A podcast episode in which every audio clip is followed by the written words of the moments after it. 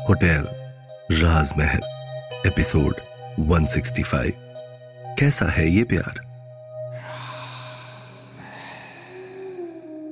मल्लिका और विशाल की नज़रें मिलती हैं। अपने सामने मौजूद शख्स को खुद को इस तरह घूरता पाकर मल्लिका अपनी नज़रें झुका लेती है। लेकिन राजवीर, बस एक तक मल्लिका को ही देखे जा रहा होता है। राजवीर की आँखें मल्लिका से हटने का नाम नहीं ले रही होती हैं। और वहीं दूसरी तरफ़ ये सब देखकर दूर खड़े विशाल के चेहरे पर एक शातिर सी मुस्कान नज़र आने लगती है।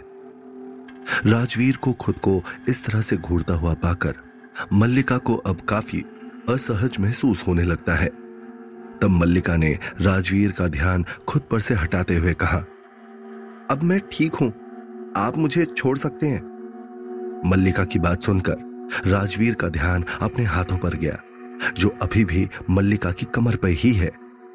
ये बात महसूस होते ही राजवीर झेप गया और तुरंत सीधे खड़े होते हुए मल्लिका से कहा ओ, आई एम सॉरी कोई बात नहीं आ, शुक्रिया मुझे गिरने से बचाने के लिए। मल्लिका ने राजवीर की ओर देखकर मुस्कुराते हुए कहा अभी राजवीर मल्लिका को कुछ और कह पाता इससे पहले ही मल्लिका तुरंत वहाँ से पलटकर दूसरी ओर चली गई। वहीं राजवीर की नज़र जहाँ जहाँ मल्लिका जा रही होती है, उसका पीछा कर रही होती है। जब तक मल्लिका उसकी आँखों के सामने से ओझल नहीं हुई, तब तक जैसे राजवीर होश में ही नहीं था। मल्लिका के वहाँ से जाते ही राजवीर को एहसास हुआ कि उसके होटल का पूरा स्टाफ उसे ही देख रहा है। ये देखकर राजवीर थोड़ा अजीब महसूस करता है। और थोड़ी ही देर में अपने आप को संभालते हुए राजवीर ने अपने स्टाफ से कहा, अरे, आप सब, ऐसे क्या देख रहे हैं? कैसे हैं आप सब? राजवीर को खुद से बात करता हुआ पाकर सब लोग मुस्कुराते हुए उससे मिलने के लिए आगे बढ़ते हैं। तभी होटल के सीनियर मैनेजर ने एक फूलों की माला राजवीर के गले में डाली।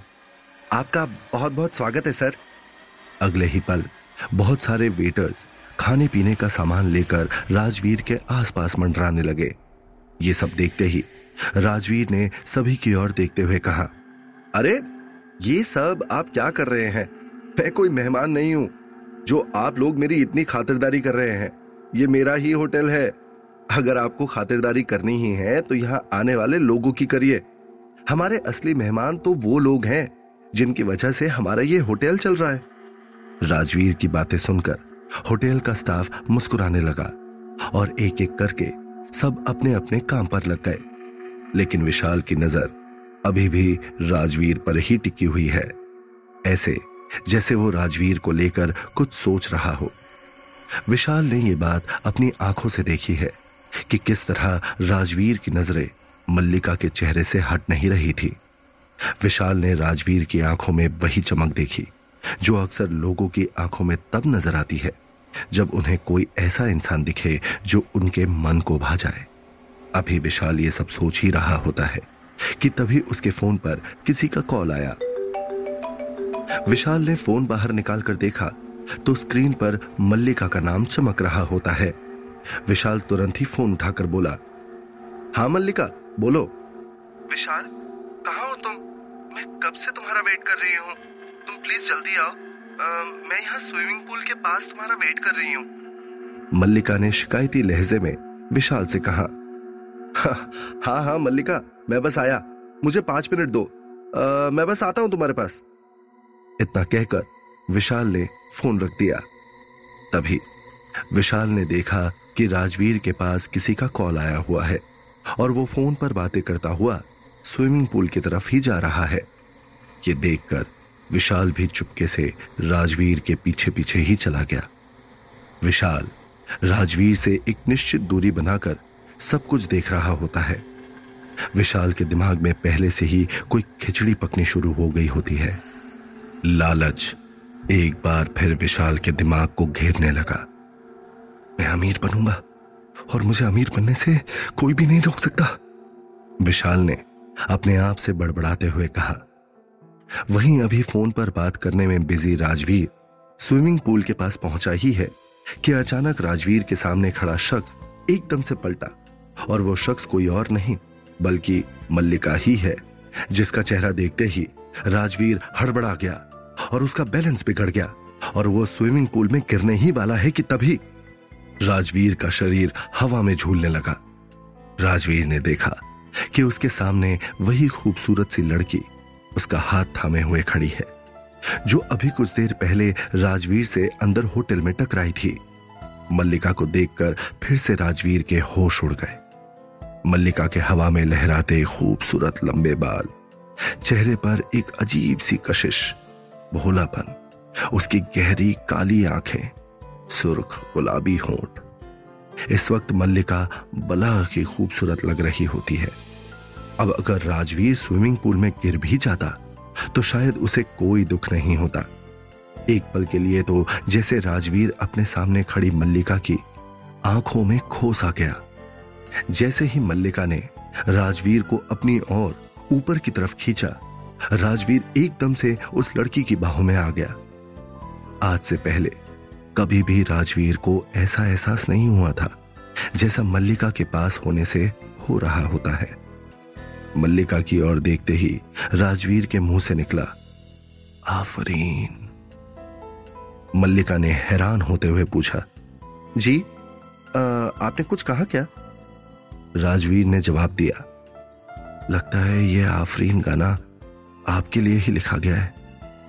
राजवीर की बात सुनकर मल्लिका को अजीब सा लगता है और वो अपनी नज़रें इधर उधर दौड़ाने लगती है। राजवीर शुरू से ही बाहर पला बड़ा और अपनी सारी पढ़ाई पूरी की है।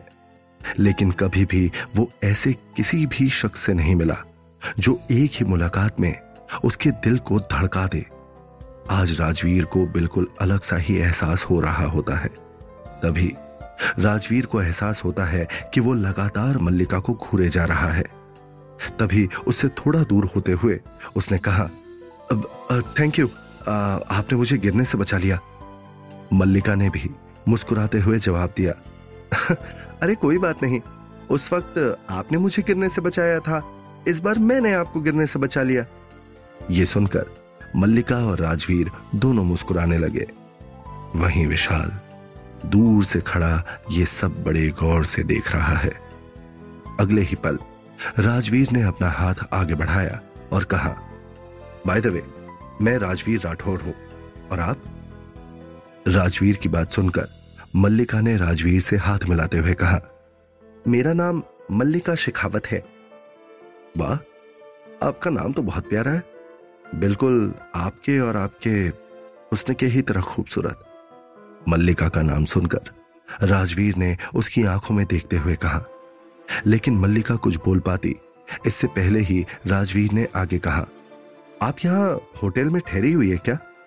राजवीर का सवाल सुनकर मल्लिका ने उसके सवाल का जवाब देते हुए कहा, अब नहीं, मैं अभी मल्लिका अपनी बात पूरी कर भी नहीं पाई है कि तभी मल्लिका का फ़ोन बजने लगा। मल्लिका ने देखा तो फ़ोन के स्क्रीन पर विशाल का नाम चमक रहा होता है। ये देखते ही मल्लिका ने जल्दी से फ़ोन उठाया। हाँ मैं आ रही हूँ।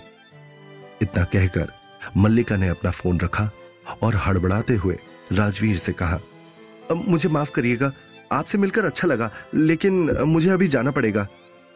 मल्लिका की बात सुनकर राजवीर कुछ कह पाता, इससे पहले ही मल्लिका वहाँ से जाने लगी, कि तभी उसका दुपट्टा राजवीर के हाथ में बंधी वॉच में फंस गया। मल्लिका को लगा जैसे राजवीर ने उसका दुपट्टा पकड़ लिया हो।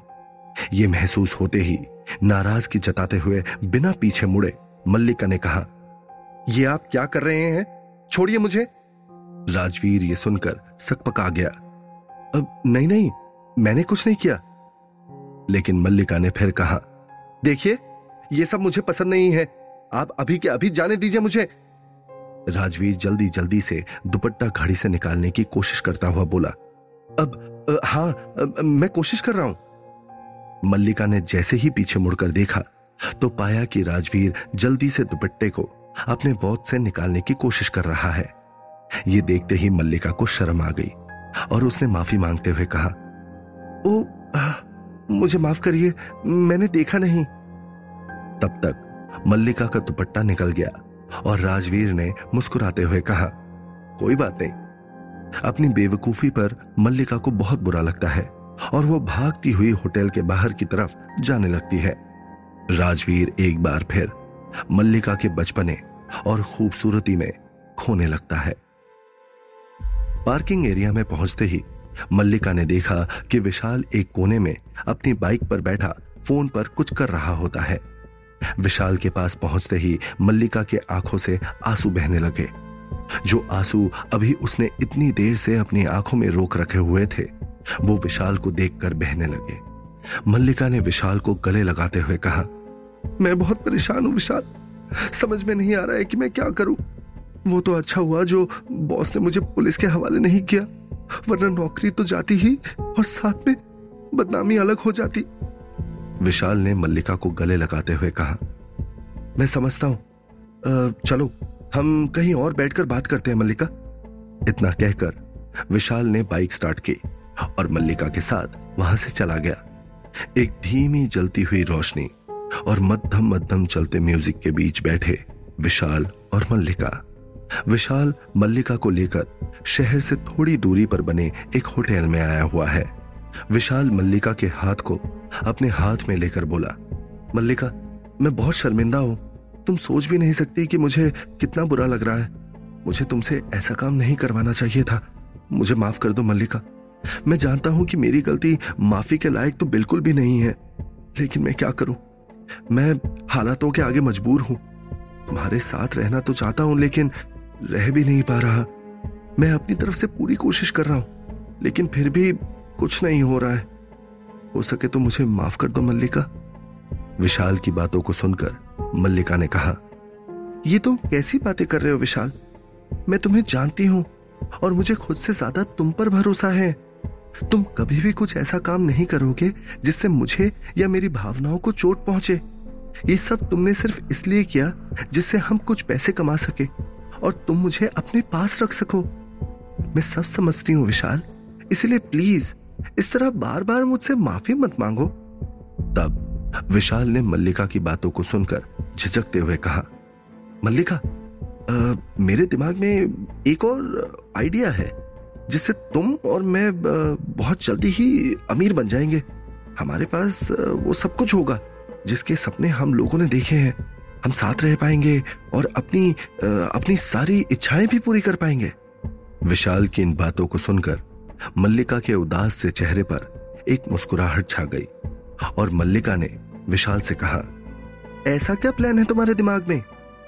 लेकिन अगले ही पल सवालिया नज़र से मल्लिका ने कहा, तुम्हारा ये प्लान उस पुराने प्लान की तरह तो नहीं है ना विशाल? मैं फिर से हमारे ऊपर कोई मुसीबत नहीं चाहती हूँ। मुझे तुम्हारे साथ रहना है, लेकिन खुद को या तुमको मुसीबत में डालकर नहीं। ये सुनते ही विशाल ने मल्लिका के हाथों को सहलाते हुए और मल्लिका को तसल्ली देते हुए कहा, अरे नहीं मल्लिका, मेरा प्लान बिल्कुल भी वैसा नहीं है। तुम मेरा भरोसा करो। इस बार हमारा प्लान ज़रूर कामयाब होगा और हम वो सब पाएँगे जिसके सपने हमने देखे हैं। लेकिन एक आखिरी बार ही सही। मेरा भरोसा तो करो मल्लिका। विशाल की बात सुनकर मल्लिका खामोश हो गई और फिर कुछ सोचते हुए विशाल से बोली, मैं तुम पर भरोसा करती हूँ विशाल। ठीक है, बताओ, आखिर क्या प्लान है तुम्हारा? विशाल ने मल्लिका की आँखों में देखते हुए कहा, तुम्हें बस एक काम करना होगा। तुम्हें होटल राजमहल के मालिक राजवीर राठौड़ से शादी करनी होगी। ये सुनते ही मल्लिका को जैसे गहरा सदमा लगा और उसके पैरों के नीचे से ज़मीन खिसक गई। तो क्या होगा कहानी में आगे? आखिर क्या चाहता है विशाल? वो कैसे अपने प्यार, अपनी मल्लिका को किसी और से शादी करने के लिए कह सकता है? आखिर क्या होगा मल्लिका का जवाब? क्या इस तरह से सचमुच विशाल की मुसीबतें कम हो जाएँगी या फिर करना पड़ेगा विशाल को और मुसीबतों का सामना? इन सभी सवालों के जवाब जानने के लिए सुनिए होटल राजमहल, सिर्फ़ पॉकेट एफ़ पर।